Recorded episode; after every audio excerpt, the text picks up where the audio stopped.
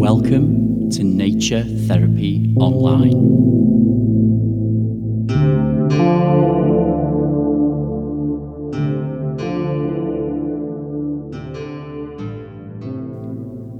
Hello, folks, and welcome to episode 21 of Nature Therapy Online.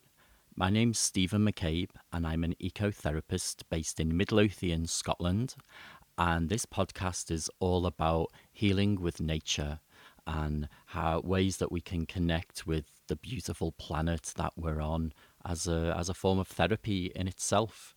Um, how we can live more closely with nature, and there are many ways of doing that. Um, one thing that I do occasionally on my podcast here, for those of you who are new, is tell nature stories every now and then. So um, that's what I'm planning for today. And uh, it's, this is a story that touches on a few themes. Um, obviously, as you'll hear, there's a lot of um, nature connection in the story.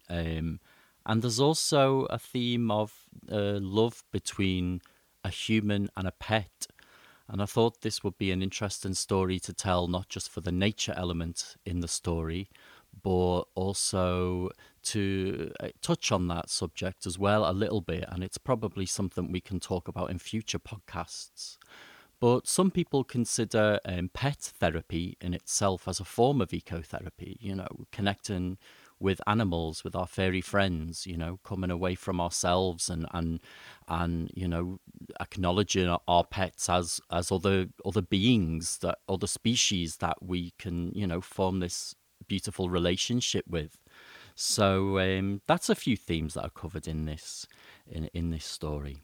Um, I'm not going to give the story a name before I start because I want you to um, be surprised perhaps by where it goes because I uh, yeah I think it, it, it features a very special symbol that I think you'll probably recognize. So here's the story.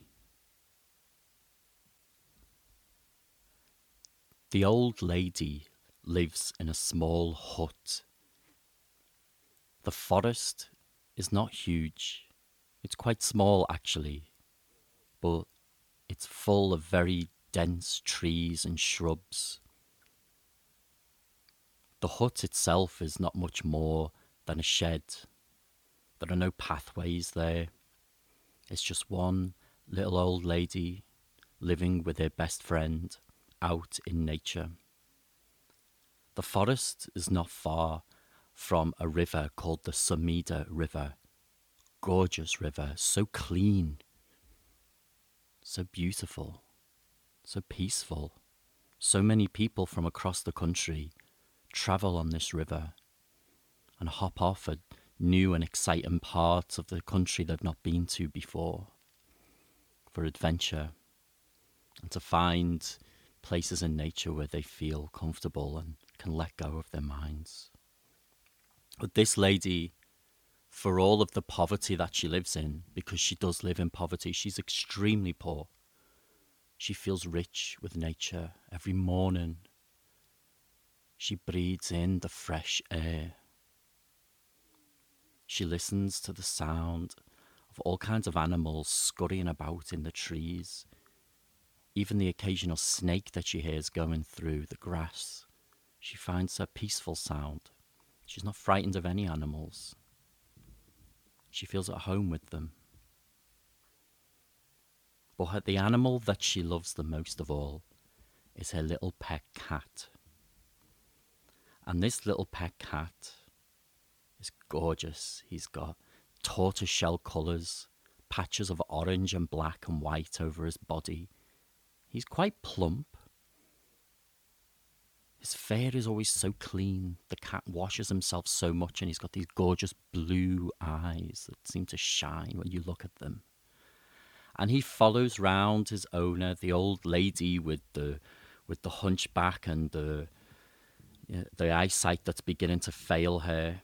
He follows her around, meowing, giving her friendship when she takes a walk through the forest, which isn't very far to the river, to do some fishing. She catches fish. She shares it with the cat, and he's always there.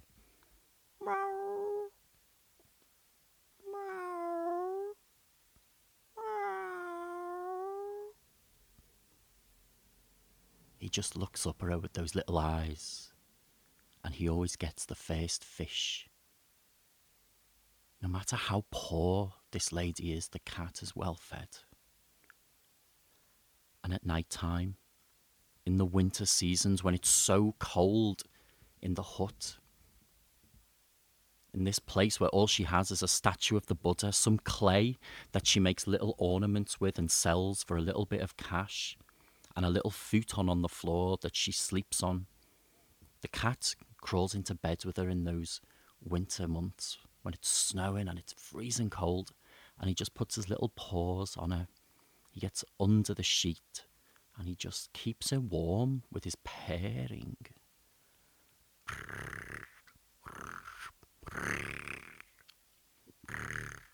The soft little paws press on her like he's massaging her, like he's just giving her happiness. He keeps her warm. But one year, as the spring came round, they were enjoying such a beautiful day, both of them. She'd gone out to the river, but for some reason, this spring there didn't seem to be so many fish around in the Sumida River. You know, and that would surprise anybody who knows the Sumida River this, you know, in this day and age, because this river is actually um, north of the metropolis of Tokyo now, and anyone who knows that river knows there are plenty of fish in the Sumida.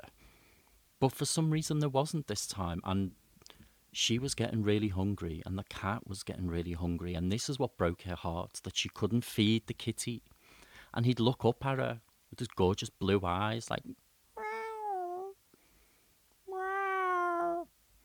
Sometimes he could be quite annoying with that meow, actually, just following her around endlessly, but it was just breaking her heart. But they decided to, or she decided to at least, put the hunger out of her mind for this day. She tried with her net, she tried with her fishing rod, and she just decided it was such a gorgeous day she would lie back with the kitty, put hunger out of her mind, and just enjoy being here and being alive. She took the little sandals off her feet and she dipped her old feet into the river. It was so cool and fresh. There were cherry blossom trees coming into full bloom and they lined all along the river. The soft pink petals were just floating on the top of the water. The fresh sound of the water was there as she lied back feeling like she was a part of the water itself, just tuning into that calming sound.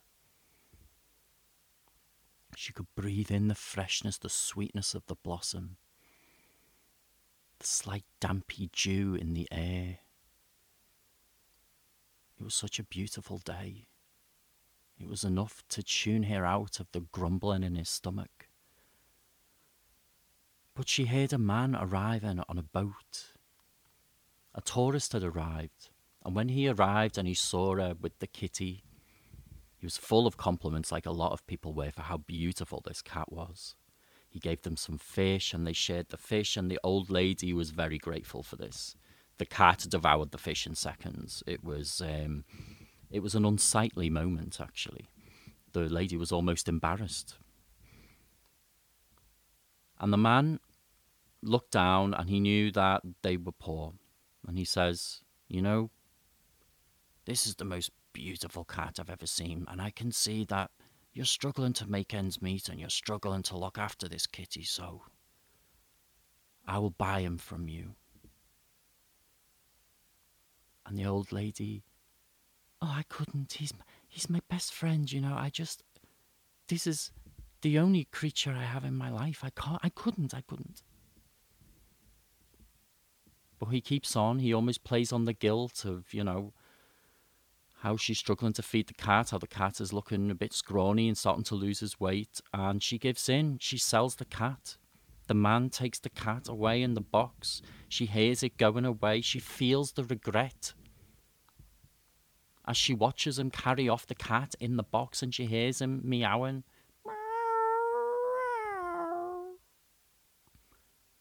She goes back to her hut and she cries herself to sleep every night. What have I done?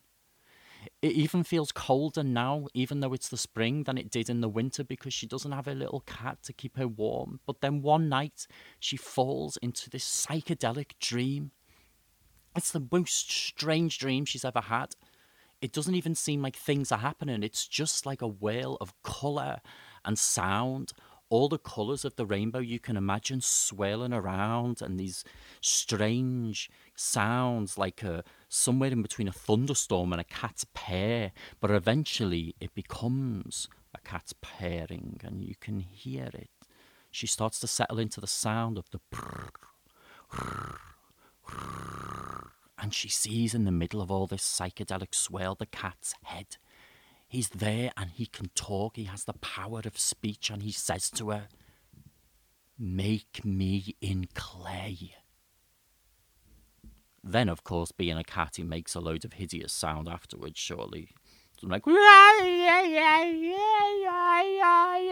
a little bit like that sound that cats make in the middle of the night when they're attacking each other, and it kind of you know broke this special moment in the dream for her a little bit, startled her and woke her up. All she had was that terrible ringing in the ears, the sound of the alley cats that fight.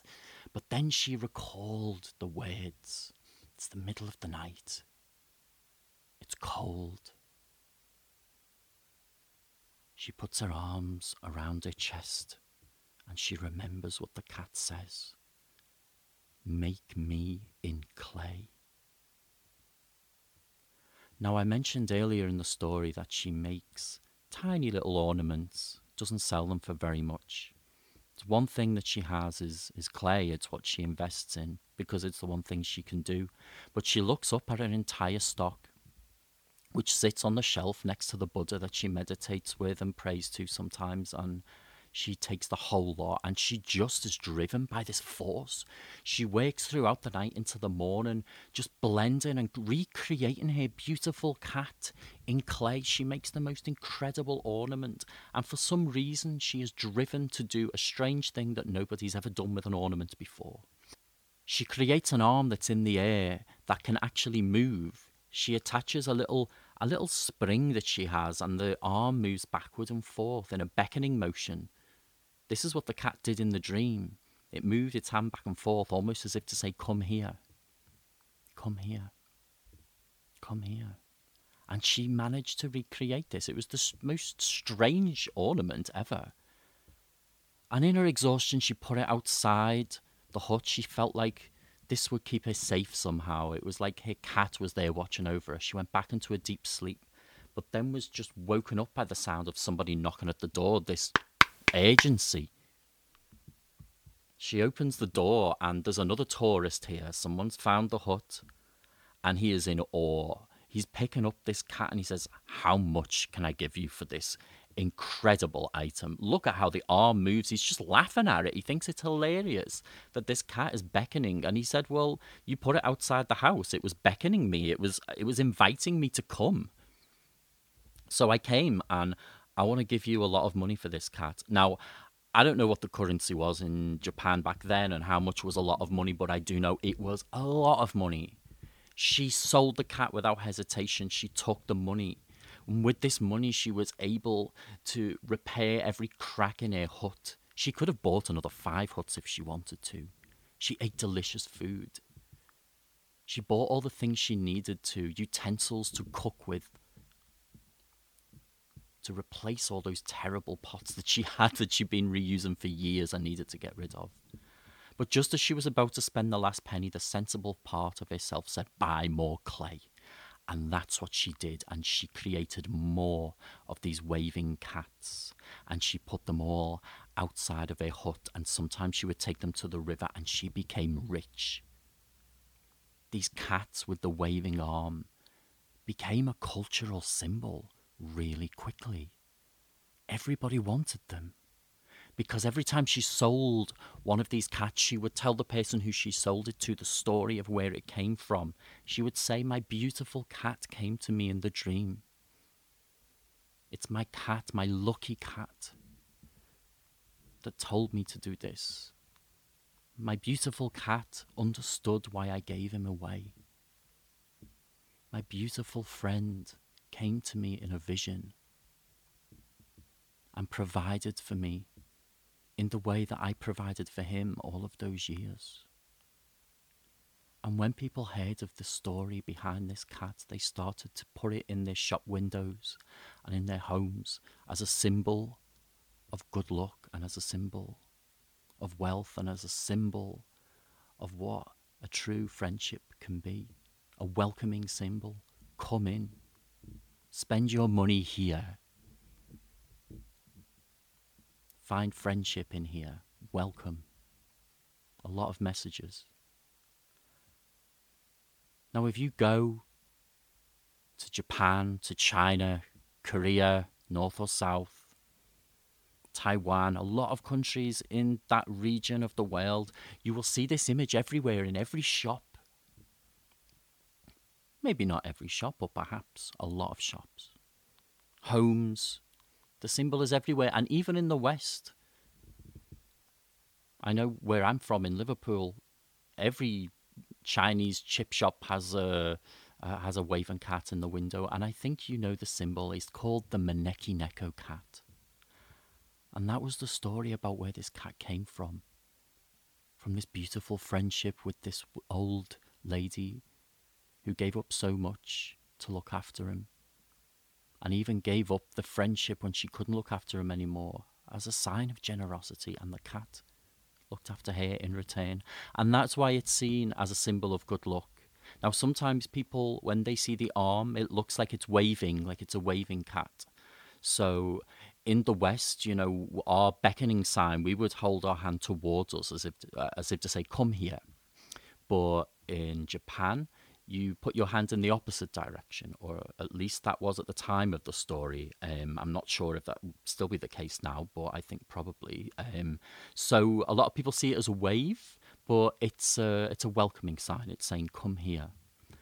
And as I told this story to you, I'm looking at my own little Maneki Neko right across from me in the little attic where I live here in Scotland, so far away from Japan, and yet this story just has touched me so much that I wanted to share it with you and and I hope you found it as as moving as as moving as I did. So next time you see a beckoning Maneki Neko cat, think of the old lady and know where it comes from. So that is the story of the Maneki Neko, and I hope you enjoyed it, folks. And um, yeah, if you would like to find out more about the work I do with ecotherapy online and the, the nature therapy services that I provide, then visit me at naturetherapyonline.net. Um, and it would be really lovely if wherever you listen to your podcasts, you could maybe leave a little review or a, a rating. And I would also just love to hear from people. I'd love to hear your ideas about any any things you'd like me to cover on the show. You know, nature connection is such a huge and broad thing. You know, for me, I tell a lot of stories because I'm also a storyteller, and that's something that is part of my work. But for a lot of people, um, art is a big part of nature therapy, and you know, obviously, mindfulness, something that I bring into a lot of my work, is a part of it as well. So, um, so yeah, give me your ideas. Get in touch. Let's uh, let's you know let let let's talk. You know, it, it, it's nice to know that I'm not just sitting here alone in my attic talking to talking to nobody except for the obviously the Maneki Neko who I'm looking at now. And and funnily enough, my little black cat called Kathy, she's sat next to me today. Um, people who listen regularly regularly, I struggle with that word sometimes, will know that it's often my uh, it's my dog Yoro who's sitting next to me and, and digging holes in the sofa. But today it's Kathy, little black cat. I think she she came as a sign. She knew it was the episode for her, I think. So thanks for tuning in, folks. I hope you enjoyed it and I hope you have a lovely week. You take care. Thanks again. Enjoy nature, enjoy life, and bye bye.